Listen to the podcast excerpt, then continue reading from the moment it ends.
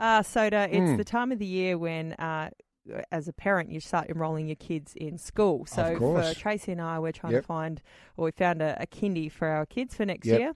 And on the application, it was really interesting. They asked if you'd want your twins to be classed together. Or if you want Oh, them right. separated. and Yeah, yeah, I'd love yeah. to know if anyone has twins out there, Yep. um, what they did or what they recommend, because I guess there's there's two ways you could go. You could Mm. keep them in the same class, keep them together, Yep. um, go through their school together and Mm. have each other, or do you separate twins Yeah. and and kind of give them their independence?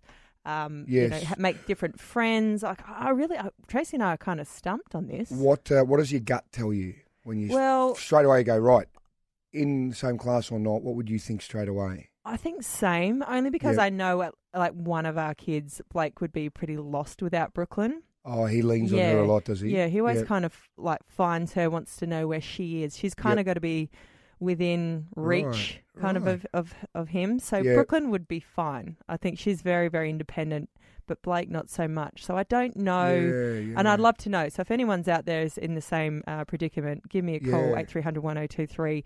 Um, Yep. What did you do? Any advice? Because honestly, I'm not sure what the right way to go is. Yeah, well, you know what we should do? Let's tackle this tomorrow. Mm. So, um, yeah, friends, if you're listening and you've got twins, Mm. um, you give us a buzz now, 8300 1023. Have a chat to Rachel.